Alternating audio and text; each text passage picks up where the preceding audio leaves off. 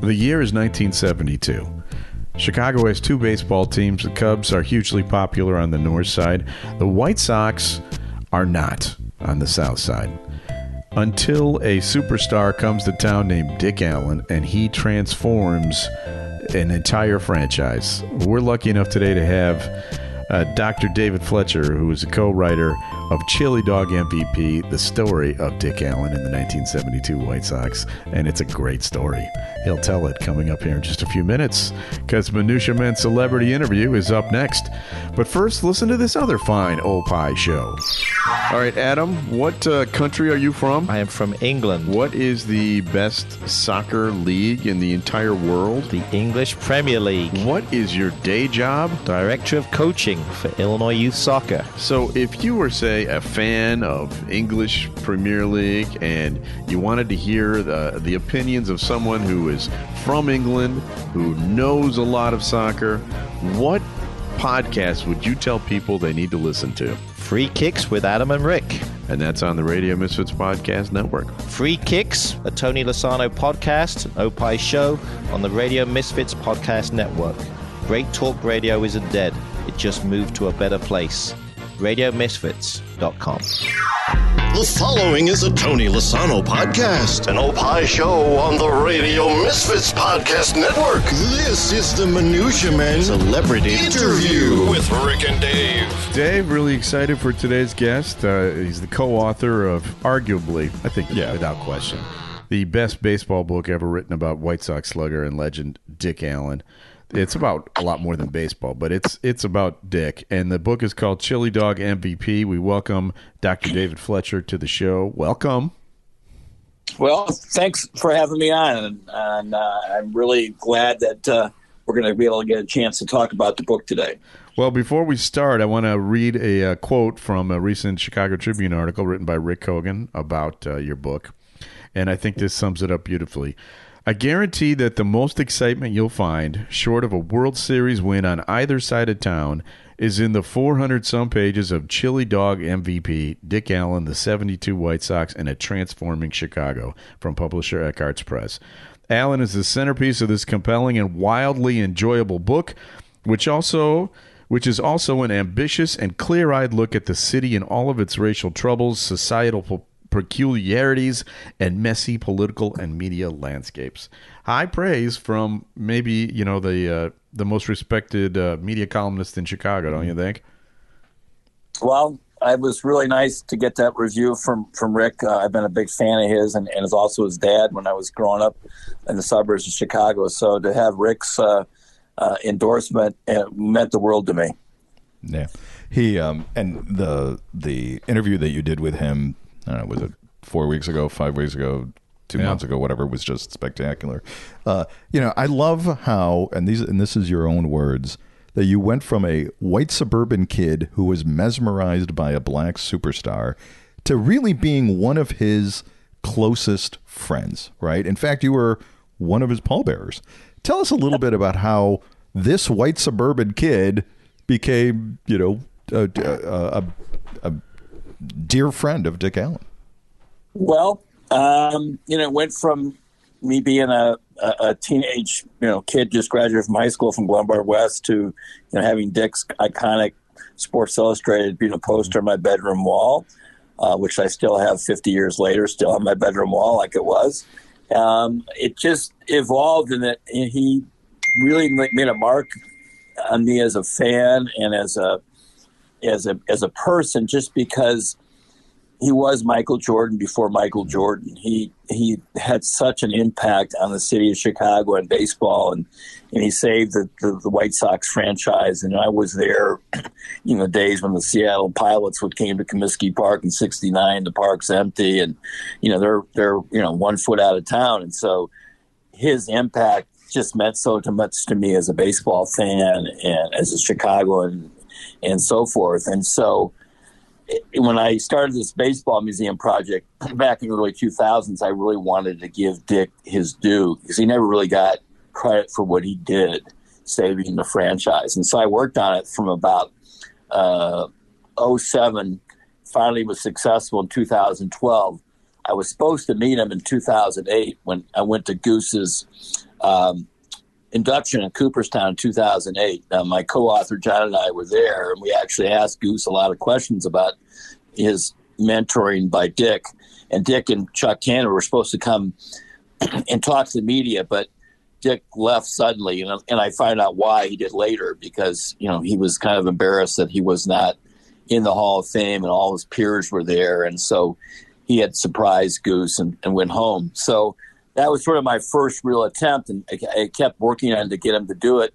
And he finally, his wife really helped convince him to come back to Chicago, and so we had this 40th year anniversary in 2012, and he came to town a couple times before the actual tribute, and he was received like a a, a, a rock star. He, he, still had this mesmerizing impact. People wanted to see him, saw him on the street. They recognized his aviator glasses, mm. and so he just was a very very special person, and he was completely down to earth. Um, he he was very quiet, very humble, uh, and we just really hit it off. And you know, I mean, he just was somebody that really was appreciative that he was finally getting what he felt he deserved as far as what he did for the team, what he did for the White Sox. And that's kind of how it started. And then after we did the tribute, which went great, um, I worked on his Hall of Fame campaign and just became close. And that um, his family just, you know, took me under the wing. And, and then he had health issues. And so, because I'm a physician, you know, I, I got involved in a lot of that. And, and so, unfortunately, um, you know, he died December 2020. But the nice thing is, in September 2020, Dick invited me to be his personal guest as the only person from Chicago to come to his number 15 retirement number for the Phillies. Wow. Uh, and he secretly hoped the White Sox would follow up and do the same.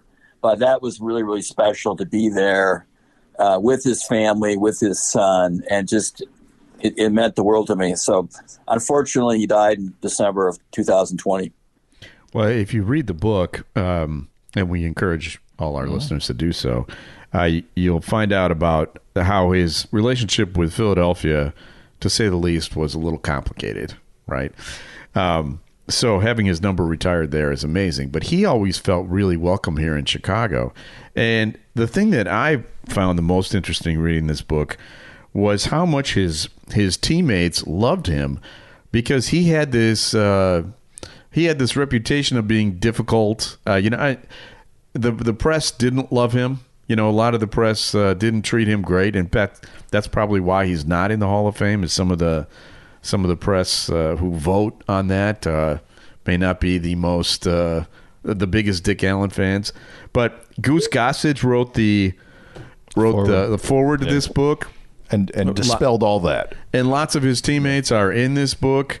And if you look at his numbers from 1972, and you just talk about his how great he was, he won the MVP, 308 batting average, 37 home runs, 113 runs batted in. I mean, this guy was amazing. And Dave and I were little kids mm-hmm. and we mm-hmm. watched him play and he was really other than Ernie Banks on the other side of town, he was he was the biggest superstar. Well, for me, he was saw. being a White Sox fan. He was yeah. by far the biggest star. You know, and he and he only was three years. Wait, yeah, that's, Three years. That's amazing. But there was so much drama yeah, around yeah. him. He had a, a TV show. Uh, yeah, right, right, right, right. And he did he break his leg? Wait, he yeah he didn't he get hurt, Doc? Didn't he yeah. get hurt like the next season? And yeah, he got hurt. He got and that that changed the the whole destiny of the of the franchise and also Dick's career.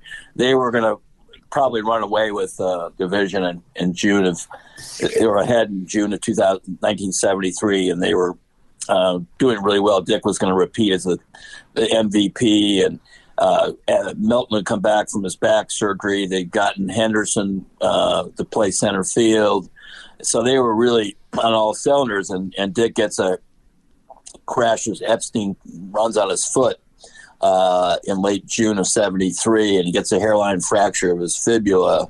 And it, you know knocks him out. He, he played about one or two games after that he was the leading vote getter again for the All Star team. But that just basically everything stopped after that. I mean, the Sox, you know, they, they didn't have him on the team. They went down the rest of the year, and they still had a great year attendance wise, even better than 72. But that, that leg fracture really set him back, and even had one of the Sox doctors say he was faking. And Yeah. it, it, it was pretty sad. And so I, I, I've always believed, and we put it in the book, we think if, you know, if the Sox had won 73, the whole relationship between the Cubs and Sox in the city would be completely different. But it, it is what it is. Yeah. Yeah. You know, and he um, missed the, and this is the second time that he missed the Hall of Fame. He was one short or one vote short of being inducted into the Baseball Hall of Fame. You know, looking at his career, I, you know, I think there's no doubt that he should be there. Um, please tell me there's still a chance that he can go, you know, get into the Hall of Fame, or what do you think? Is this? So, uh, well, obviously, I believe he should be in the Hall of Fame and make a pretty strong case for it. Uh, the book ends on uh, the Hall of Fame vote in December 2021, where he lost by a vote again. You know, I was with, you know, holding hands with his son, just like I was in 2014, hoping he would he'd make it, and he didn't. Uh, and so it was heartbreaking. And so he was going to have to be wait till the next time that the gold era met, which was going to be 2026. Uh, just about 10 days ago, the Hall of Fame's changed the rules again. They have a new committee structure. They have this thing called the Classic Baseball Era of Stars before 1980. So he'll have a chance to get voted in on in 2024. However, he's grouped with uh, you know former Negro League players, executives, managers, because pretty much anybody that had any competition against him got you know voted in this this year with Minnie Minoso, with Right. Gil Hodges, with Jim Kaat, his teammate, who they're really close to, and also Tony Oliva. Uh, so he- he would have been pretty obvious in 26 that he would have been the top pick, but you know, a lot of politics behind it, but I Yeah. mean, you know, Dick's numbers speak for themselves. And one of the, the hopes with the book was there's no other baseball player that can save the save the franchise. Yeah. And that's kind of what we wanted to do with the book, besides tell this great story about the city of Chicago in 72, was how one person impacted a franchise to keep them in Chicago with getting their contract back with WMAQ, getting the fans coming back. Uh, and it, it gave some life for the franchise to continue on. That the owner, John Allyn, was able, despite the big recession in 73, 74, was able to convince Bill Veeck to come back for a few more years. And then finally, obviously, the Reinsdorf uh, ownership. But that's one of the big purposes of the book was it to focus on the pinnacle year and really what it meant. And that's kind of what my objective was and John's, uh, my co-author's objective was. Well, I think you guys nailed it. Oh, I mean, God. It's great. it's a it's a history book, like you mentioned. It covers the political, cultural history of Chicago. Um, you know, I, I, I would argue that Chicago is an important of a character as Dick Allen is in this book. I mean, it, it, Dick Allen may be the star of the book, but 1972 in Chicago really comes to life Oh, yeah. on the pages Well- of this book. I'm, I'm glad, uh, you know, uh, you know, you guys think that that's what we wanted to do. That's why we had Mayor Daley on the cover. You know, he's an important character, the whole background of, of the city. Um, and, and it really is, it, a really a book of, it was really a current book because of Black Lives Matter. Uh, it, it, we really wanted to get the, uh, how much the past is a prologue. Uh, we bring in about this this white hard hat riot down in the city of Chicago in, in '69 that was kind of a prelude to the January 6th insurrection, uh, and just the whole stuff with you know with with race relations and and and, and just you know one thing was nice about Comiskey Park. There a lot of of minority fans came there, and Right. Dick really noticed that, and it was a place where there was some unity and uh, and that- and we wanted to talk about that. And so that the importance. We just didn't want to do a baseball book. We wanted to put in the context of the times, and I think critics like Rick Rick Kogan really liked that. That it just wasn't just about the numbers and stats. It was more than that. Well, you got on the cover. You also you mentioned Mayor Daley. You also have Nancy Faust in there. She's a, a big character in this book, and Wilbur Wood, the great pitcher, but also Harry Caray. Harry Caray. So you uncovered uh, um, in 1972, I have the, the right here.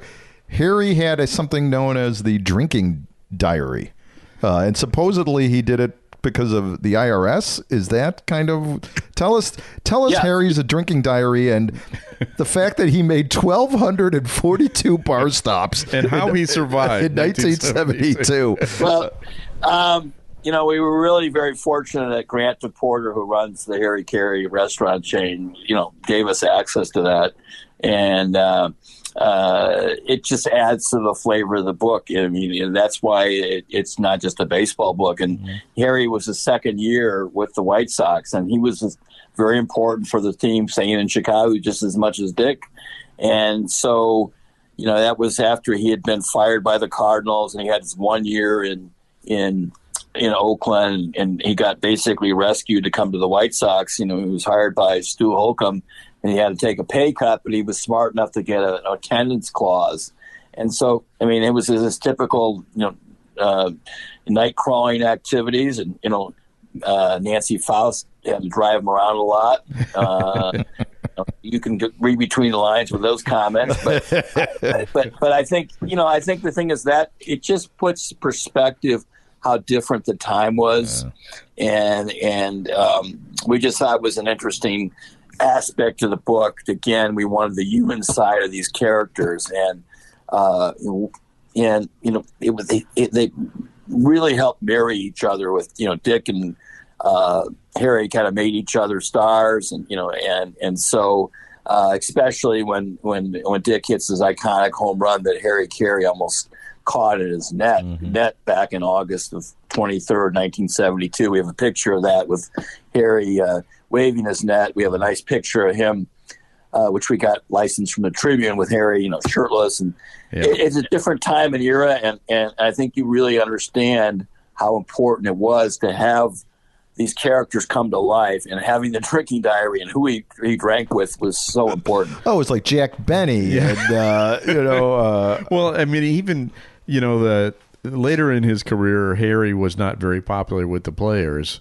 Um, but there's a picture, uh, you know, the Goose Gossage picture in here for his foreword is uh, Goose with the statue of Harry at the Hall of Fame. Well, it's not the Hall of Fame; it's at Harry Caray's restaurant. Oh, it's at the restaurant. Yeah, you're right. It's at the restaurant, and Yeah. so um, you know, I took that picture. We were there. We had uh, uh, with, that night was uh, Roland Hemond and and uh, and and Goose and, and, and myself, and and uh, so um, you know, Goose was a you know a 20 year old youngster when he came up in 1972. Uh, start of his Hall of Fame career. Eventually, he went to the Cubs, and you know he was there when, when Harry was still there, and Right. uh, 88, and uh, he didn't. It wasn't one of his best years. He he talks about it a lot, but um, I, we thought that picture was important because um, you know Goose is an important character in the book, and the fact that you know he did go on to the Hall of Fame, and he he just absolutely worshipped Dick. Uh, when Dick died, the first person I called, I was I knew within about six minutes after he died, the next person I called was Goose yeah. absolutely started bawling crying. And he did several interviews for Chicago media about it, which were tremendous in his his memories. And uh, so, I mean, he's a guy who definitely has no filter, and but I mean, that's the kind of ball player he wanted, and he just absolutely uh, adored Dick for basically, you know, teaching him how to pitch uh, to batters. And uh, I mean, he just you know, he continuously says he's the best player he's ever seen in his entire career, and that says a lot for someone like him. Yeah, you know, no kidding. Who played for all those So- World Series champions? Yeah. Uh, Suck on that, Reggie Jackson. Uh, now, before we let you go, you have to tell us the Dick Allen Chili Dog story and why this book is called Chili Dog MVP. Well, it's because of the signature moment uh, in the season was June 4th, 1972. It was the same day the Chicago Tribune had a Sunday magazine with, you know, pretty provocative picture of Nancy Faust and Wilbur and, and Bill Melton on the cover. And Which so, is in the book. Which is in which the is book. in the book. Yep. And uh, also, Wilbur Wood had complained to Stu Holcomb that it was uh, not wholesome for me to do this photograph thing. And we're actually, Rick Kogan's trying to get us the contact sheets from Skrebneski, the famous fa- fashion photographer who did this, the photo shoot.